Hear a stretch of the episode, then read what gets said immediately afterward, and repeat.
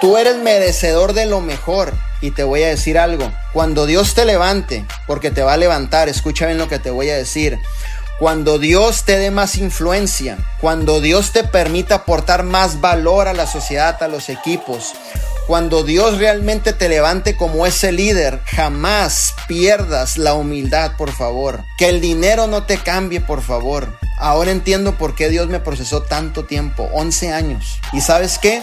Cada situación que viví la traigo marcada en mi cuerpo. Mucha gente dice, yo ya superé esto, ¿no? Yo ya, no sé, yo ya superé esta experiencia. Yo estoy luchando por superar muchas cosas que la vida me marcó. Y ahora entiendo por qué fui tan marcado, porque cuando Dios levanta, ocupamos bajar más en humildad y demostrar que hay alguien interesado por tu persona por tu propósito que te está levantando con el único propósito de ser de inspiración a esa mamá soltera que está buscando una oportunidad que está perdida en esta vida. Yo vengo de mamá soltera. Yo vi cómo batallaba mi madre. Y tú vas a ser esa luz que va a llegar a esa casa a cambiar esa familia. No te rajes, sigue adelante. Haz que las cosas sucedan. Afírmate en la visión, determínate en la visión. Este mes tiene que ser un mes completamente diferente al de mayo. Este mes tiene que ser un mes de alcance. Este mes tiene que ser un mes en donde tu liderazgo prácticamente va a ser diferente en sus logros